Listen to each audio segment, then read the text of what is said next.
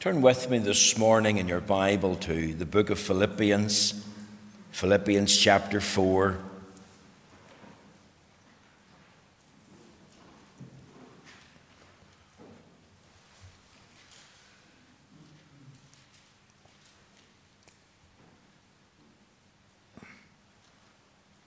Philippians chapter 4, and we're going to read from the verse 10. Philippians chapter 4, verse 10. Let's hear the word of the Lord. Reading, of course, from the authorized version. But I rejoiced in the Lord greatly that now at the last your care of me have flourished again, wherein you were also careful, but ye lacked opportunity. Not that I speak in respect of want, for I have learned in whatsoever state I am therewith to be content. I know both how to be abased and I know how to abound. Everywhere and in all things I am instructed both to be full and to be hungry, both to abound and to suffer need. I can do all things through Christ which strengtheneth me. Notwithstanding, ye have well done that ye did communicate with my affliction. Now, ye Philippians know also that in the beginning of the gospel, when I departed from Macedonia, no church communicated with me as concerning giving and receiving, but ye only. For even in Thessalonica ye sent once and again unto my necessity, not because I desire a gift, but I desire fruit that may abound to your account. But I have all and abound. I am full having received of Epaphroditus the things which were sent from you, an odour of a sweet smell, a sacrifice acceptable, well pleasing to God. But my God shall supply all your need according to his riches and glory by Christ Jesus. Now unto God and our Father be glory for ever and ever. Amen. Salute every saint in Christ Jesus. The brethren which are with me greet you. All the saints salute you, chiefly they that are of Caesar's household. The grace of our Lord Jesus Christ be with you all. Amen. Amen. We know that the Lord has stamped with his own approval and blessing this reading of the Holy Scriptures. Now, my text this morning is taken from Philippians chapter 4, verse 19. It reads, But my God shall supply all your need according to his riches and glory by Christ Jesus. And my theme today is understanding God's promise of provision. Now let's remember the context of this wonderful verse in Philippians chapter 4. The Apostle Paul is in prison at Rome. He's chained to a guard 24 7. He's awaiting sentence of death. In fact, he knows he could be executed at any moment. In verse 14, he talks about mine affliction. Uh, and if you think of a man in prison under such circumstances and in such a situation, you might think that that man is given to a state of depression or despair. He would question the will of God. He would question the wisdom of God, maybe even think, well, what have I done to deserve this? I, I'm unable to continue my gospel ministry. The work of God is, is going to suffer. And maybe he felt within his soul, you know what? I, I, I feel forgotten of God. Uh, God has forsaken me here. Uh, God has failed me in this place. Now, nothing, of course, could be further from the truth. In prison, the Apostle Paul had perfect peace. Why? Because the Prince of Peace was at his elbow. And Paul in prison discovered that he hadn't been forsaken, forgotten, or failed because not only was the Lord with him, but God had provided time and time again for his every need. Remember that Philippians 4, verse 19, is part of the Apostle Paul's thank you note to the whole church at Philippi. He is telling the church very clearly and plainly, because you have given to me freely and voluntarily and sacrificially and uh, to, to meet my need, then I, am making this declaration to you as a congregation. But my God shall supply all your need according to his riches and glory by Christ Jesus. You see, here is a wonderful promise to encourage our hearts. It's a promise from God about provision. And I want you to understand God's promise of provision. Paul is saying, um, My God has met my need by your kind and generous hand. So, so in turn, uh, my God will meet all your need, whatever it is, as a church. It's very interesting that Charles Haddon Spurgeon, when he opened one of his orphanages in London in the 19th century, he had the stonemason inscribe this text into the pillars of the door. He wanted every child who entered, he wanted everyone who entered, not only including the boys and girls, but the adults as well, to know that as long as they lived, that they could find encouragement, that they could find help regarding God's promise of provision. In fact, that's what he called it. So I'm borrowing his title in a sense this morning. He called it God's promise of provision, and I want us to understand God's promise of provision. Now look at the text. There's seven things in this text, and the first one is this the supplier of this promise. Look at the text very carefully. But my God. Now we'll pause there. God is greater than all our need. The focus on the text is on the Lord. Paul talks about my God. Now, remember, he's in a relationship with this God, the God of heaven and earth, the true and the living God, the creator and maker of all things that live and breathe and have being. We could even add in the doctrine of the Trinity three in one and one in three God the Father, God the Son, and God the Holy Spirit. A God who is absolutely sovereign. A good God, the God and Father of the Lord Jesus Christ. A God who works providentially. Because this God uses means to fulfill and accomplish all his will and purpose. Remember, the first century was a bit like today. It was awash with idols and idolatry. Everyone had their own God. The fishermen worshipped the sea god. The woman, well, they worshipped the god of fertility. The soldiers would have worshipped the god of war. The merchants would have worshipped the god of wealth and riches. But line everyone up. And everyone who has his own God would prove to be a false God a worthless, dumb, useless idol that couldn't see, that couldn't speak, and could do nothing for any creature because they're powerless to meet the need of any soul. So you think of these idols that are powerless, helpless, and useless. But Paul's God was different. Because Paul's God is the true and the living God, the creator, the maker a God who is absolutely sovereign. The Bible says the Lord God omnipotent reigneth. He is a good God. He is a God of infinite mercy, a God of infinite justice, infinite holiness, a God of goodness and truth. My God. You see, when I first read that, I thought of Paul being in a loving, vital, saving relationship with the God of heaven. And I asked this morning, are you in a personal, vital, saving relationship with the God of heaven, the true and the living God, your creator and maker? In the supplier of this promise, not only relationship, but notice his riches. It says in the text, But my God shall supply all your need according to his riches. Link up the words, My God and his riches. My God possesses riches in glory. It's a reference, I believe, to the great treasury house of God. a reference to the vastness of his treasure, the vastness of his supply. In contrast to us, remember we're poor and needy.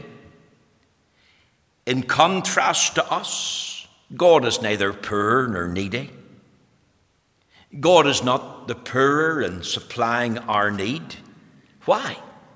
Because he has riches and glory. Did you know this morning that God has infinite riches? You and I are often limited in our resources, even in our riches to do with material wealth. Wealth can be quantified. Wealth can be measured. We, we think about billionaires and millionaires, and we might talk, well, this man has got 80 billion, or this man has eight, or this man has got a 100 million, or this man has 1 million. You see, our riches are ending. There's a, there's a limit to them. But, but God is not. His riches are boundless, they're endless, they're past finding out. There's no end to His vast supply. Just like there's no end to the glory of God, the greatness of God, the goodness of God, the grace of God. God is infinite riches. God is unchangeable riches. Did you know the riches of men can suddenly disappear? They can be here today, they can be gone tomorrow. Remember in the 1920s, in the Great Depression in the United States of America, Millionaires went to bed, very wealthy men. But when they woke in the morning, they were broke. They became paupers overnight. Sadly, many of them committed suicide. I was thinking on the day the United Kingdom voted to leave the European Union, I think it was way back in 2016. Many financiers lost billions of pounds of stock that day. One day of political activity as the news. You see, riches can come and go. Remember, the Bible tells us there in the book of Proverbs Wilt thou set thine eyes upon that which is not? For riches certainly make themselves wings, they fly away as an eagle toward heaven. But God's riches are not like man's. Because God's riches are unchangeable, they remain the same, they're constant. God has independent riches. His riches are not dependent on individual circumstances, not dependent on the central bank, not dependent on government decisions, not dependent on other factors in the political world. No, you see, God's riches are not affected by the world in which we live in. God's riches are not affected by what we do or, or don't do. Nothing affects the great treasury house of the living God. And God has inexhaustible riches. Did you know that God possesses all things? Turn over this morning there to the book of Psalms. Look with me at Psalm 50. We read there in Psalm 50 and in the verse 10 For every beast of the forest is mine and the cattle upon a thousand hills. Verse 11 I know all the fowls of the mountains, and the wild beasts of the field are mine. Verse 12 If I were hungry, I would not tell thee, for the world is mine, and the fullness thereof.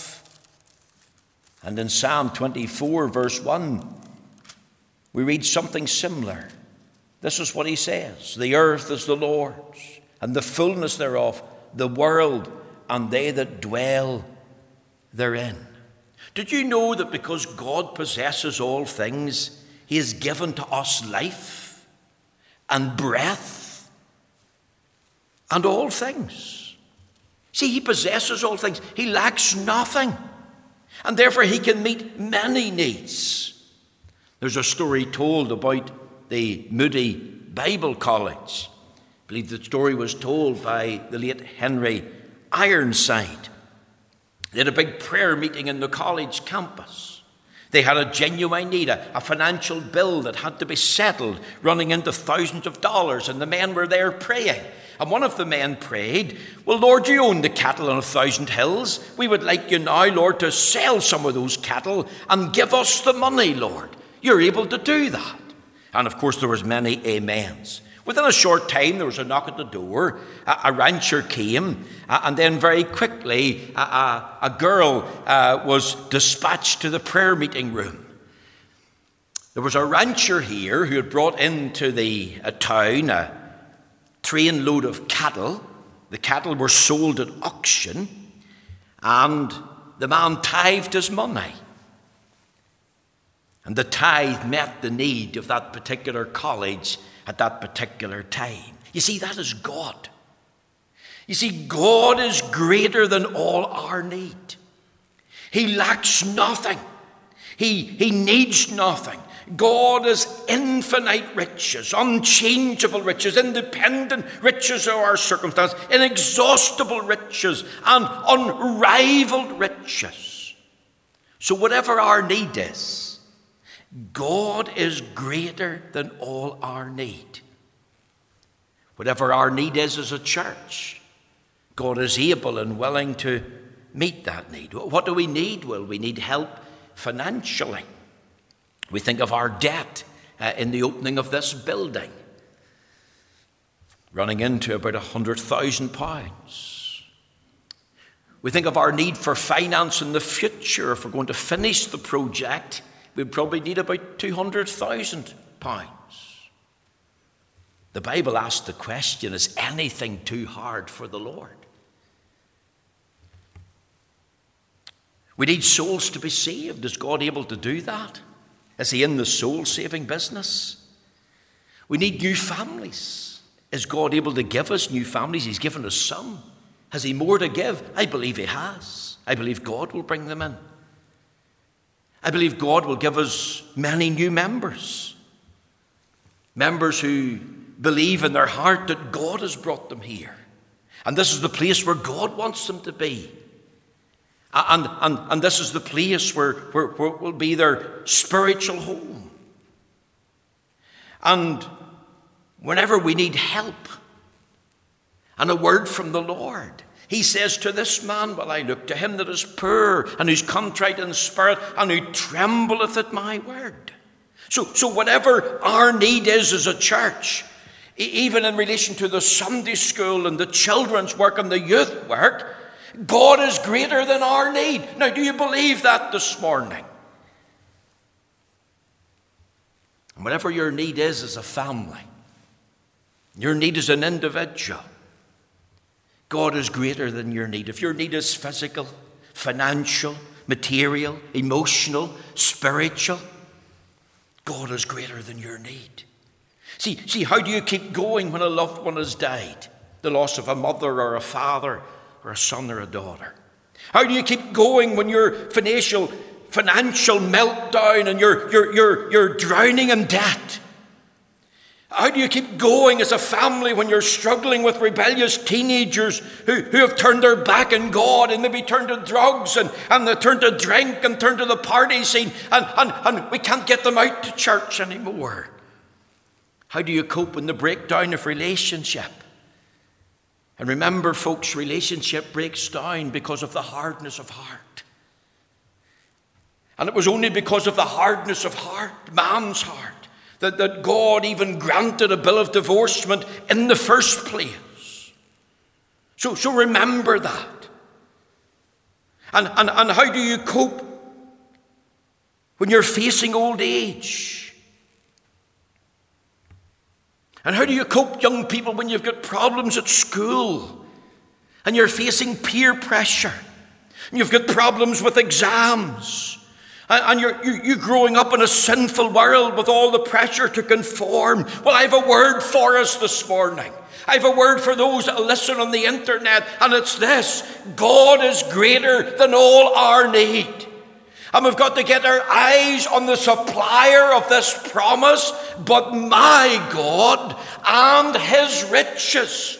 And if we realize that we're in a relationship with the God of heaven, and this God has riches, as I've said, that are infinite and unchangeable and independent and inexhaustible and unrivaled, then let's worship that God who's greater than all our need.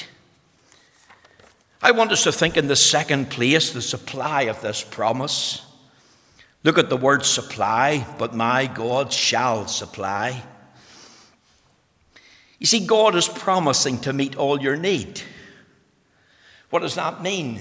God's saying that He's willing and able to meet all your need. Many may be willing to meet the need financially of this church. I would love to be able to do it, but I have no ability. If I could write off the debt by signing a cheque for £100,000, I, I would do that. But it's not a lack of willingness, it's a lack of being able, having the ability. Now, now many may be able, but lack any desire. But God is saying, in this word supply, that He is willing and that He is able. Because the word supply means to fill up, to fill you to overflowing. My God shall satisfy you to the full. In other words, He'll fill you up to the brim. All that you truly need. Now, you think of that. God is going to fill this church to the brim because He is willing and able and is greater than all our need. Every personal, private, public need going to be fully satisfied, filled to the brim. I don't want you to despise the day of small things. I don't want you to look round and think of all these empty seats. I want you to look round and think of God and His willingness and ability in the supply of His promise. Look very quickly there at the scope in the promise. Underline the word all. All your need. You see, all to me is absolute. And the context here is the congregation in Philippi had sent gifts time and time again to the Apostle Paul. They had met his financial need. They were a very generous congregation. The gifts were given and they were sent in love. And Paul knew that it was very kind of them to help him in the Lord's work. It made life easier for him in the context of being in prison. Time and time again, they had supplied his need. And of course, the church in Philippi was none the worse off. The church in Philippi was not any poorer for uh, meeting Paul's need in a financial way. And the context here that in this wonderful promise, God Himself is promising to meet the needs of those who help to meet the needs of others. And of course, you'll never be poorer for helping the servants of the Lord. And you'll never be poor for helping to support the work of God. Paul is really saying to them, You've given sacrificially to meet my need. But my God, He will take care of your need. Isn't it so true that generosity will not lead to poverty? I want you to notice the word all because it's not limited to financial needs. He's not saying, but my God shall supply your financial need. No, it doesn't say that. It includes that, but it's so much more because it uses the word all. If you need food, remember the feeding of the 5,000, the feeding of the 4,000, the Lord Jesus taking a boy's lunch and blessing it, two fishes and five barley loaves, and fed a multitude of 5,000 there in the, the, the grass and before the Sea of Galilee. Remember how God fed Elijah for three and a half years, sent him to the brook Kerith the ravens came with bread and flesh. Then the brook dried up, and God sent him to a widow of Zarephath with a cruse of oil and a handful of meal. And, and she made a cake for Elijah first, and then she thought she was going to die, her and her son. And, and of course, the cruse of oil didn't fail, and the handful of meal didn't fail. Why? Because this powerful God that we worship this morning provided that need. He, he provided in such a way that brought honor and glory to him. Did you know that the great missionary David Brainerd, whenever he was in America, uh, seeking to evangelize the native inhabitants of that land, the Indian people, he encountered a storm. Probably worse than what we had yesterday. For three and a half days, that storm raged. And the only shelter that David Brainerd had was to crawl into a, a hollow out tree. There was this big tree that had been felled, that had been eaten from the inside out, and he was able to crawl inside. And uh, as he sat there, sheltering from the wind and the rain and the thunder and the lightning, he ran out of food. And he prayed. And you know what? God provided his need. Do you know how God provided his need? A little squirrel came and brought him nuts. And he ate the nuts. You see, if God gave us Jesus Christ, the very best that He have, isn't that what it says in Romans chapter 8 and verse 32? He that spared not his own son, but delivered him up for us all, how shall he not with him also freely give us all things? If he gave us the best that he had, his only begotten son, then will he not with him also freely give us all things? So that every need do we have imaginable, that that need can be met. As he says in Ephesians chapter 3 and verse 20, he says, Now unto him that is able to do exceeding abundantly above all that we ask or think, according to the power that worketh in us. If you need spiritual strength to cope,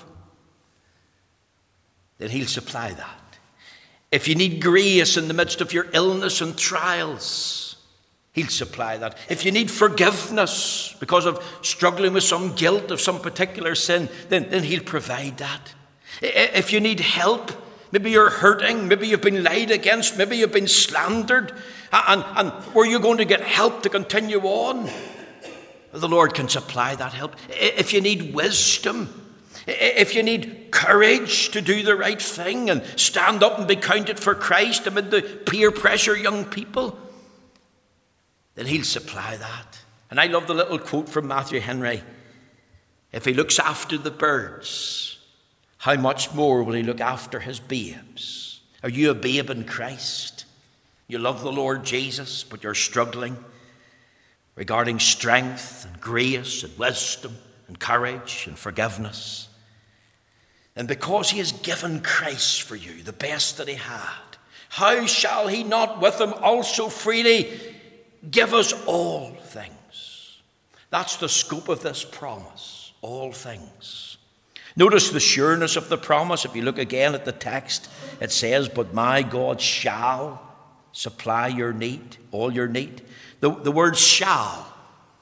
See, there's no question here. There's no doubt. There's no uncertainty here. It's not hope so. It's not maybe or might be. It's a pledge of divine certainty. It's not even, I'll try my best. We, we live in an uncertain world. There's uncertainty in the financial world.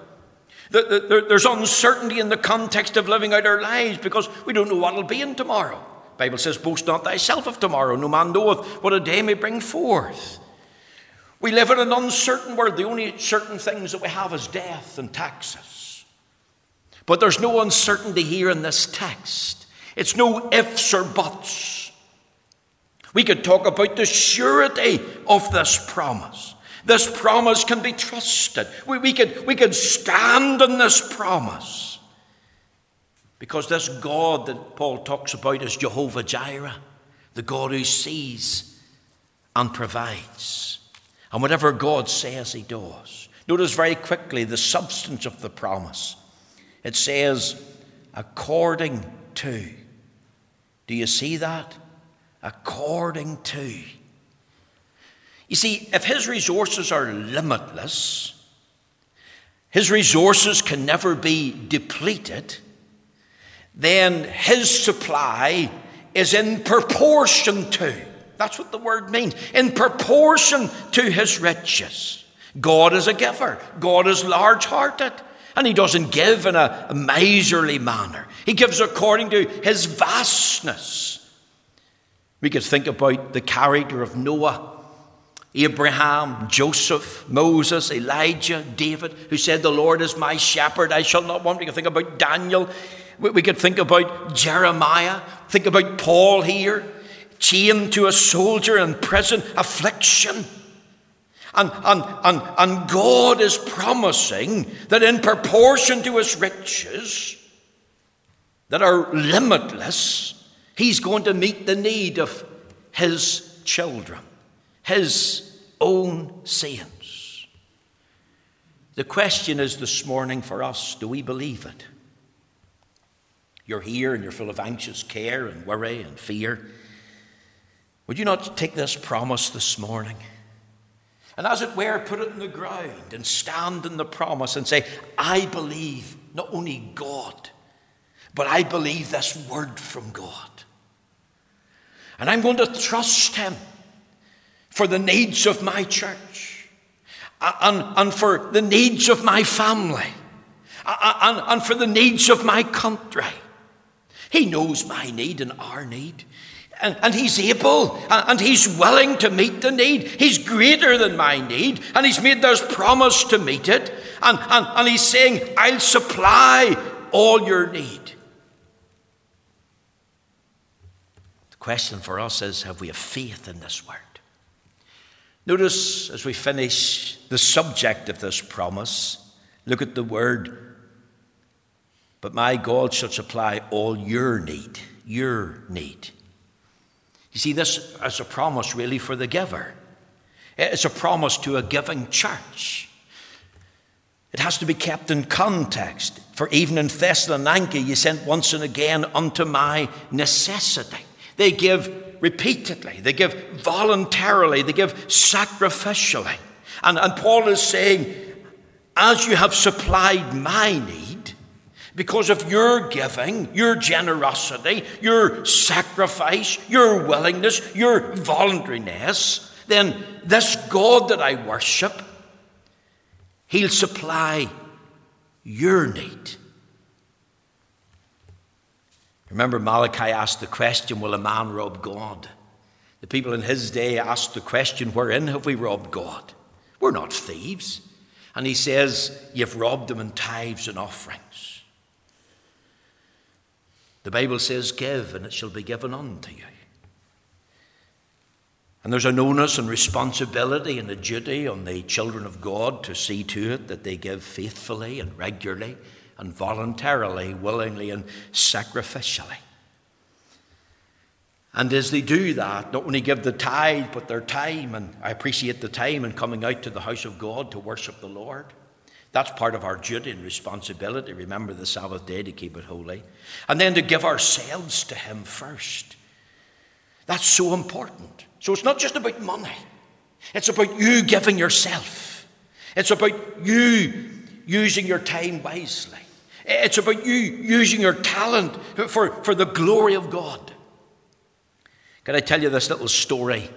Presbyterian minister by the name of J.W. Chapman he was a Presbyterian minister in the United States of America. He suffered a great grief. I can't remember it was the loss of his wife or the loss of sons and daughters in the family, but he, he was extremely grieved. He, he was broken. And he couldn't minister in his church, and he was granted extended leave by the congregation. And on the day that he was leaving, having his little suitcase packed, he was going off to some other part of America, family and friends. And he'd be away for a long time. And as he was coming out the door, one member of the congregation came and approached him. Now, that member was the banker of the town, but he belonged to the church. I think he was an elder. And he put a piece of paper in Chapman's hand and said, I'll be praying for you. God bless you.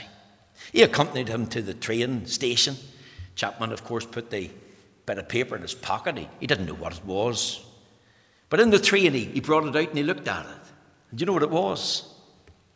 It was a blank check. A blank check.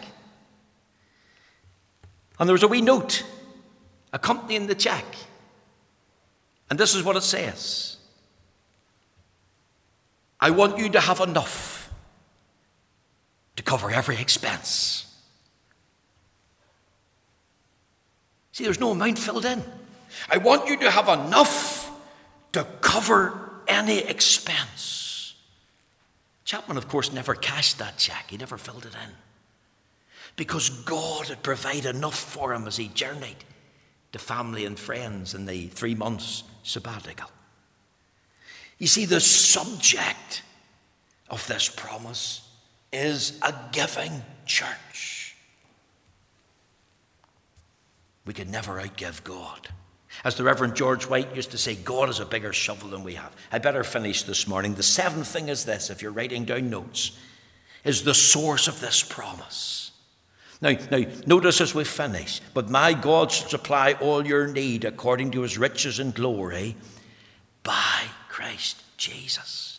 Now, now, how does God supply our need? And here's the answer this morning it's only supplied through our Lord Jesus Christ. This divine promise of a full supply is only based on the merits of Jesus Christ. And that takes us back to Romans 8. He that spared not his own son, but delivered him up for us all. There again is the crosswork of Christ, a Saviour who's born for us, who lived for us, who died for us, who, who rose again for us. How shall he not with him also freely give us all things? Remember Joseph in Genesis 42,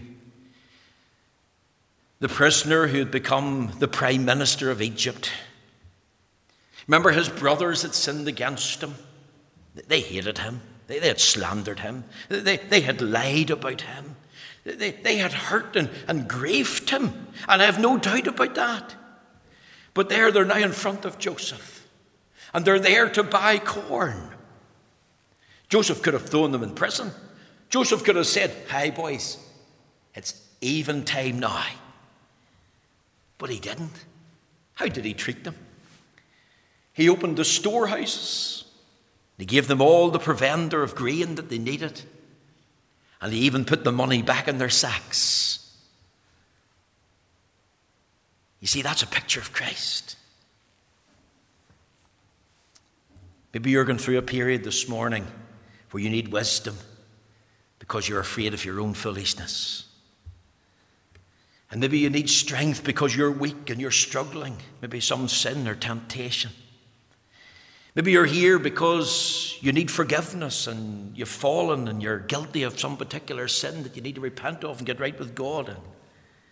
Maybe you're here this morning because you're sad of some set of circumstances and, and, and, and you don't know what to turn, and you, need the joy of the Lord as your strength. Maybe you're here and you're fearful.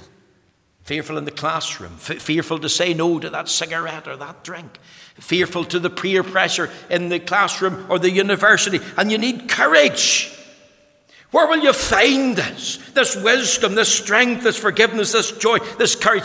You'll find it in Christ. It all comes to us on the merits of Christ. Never apart from, never without, but always in. So there's the source of this promise. You think of the supplier this morning, my God and his riches.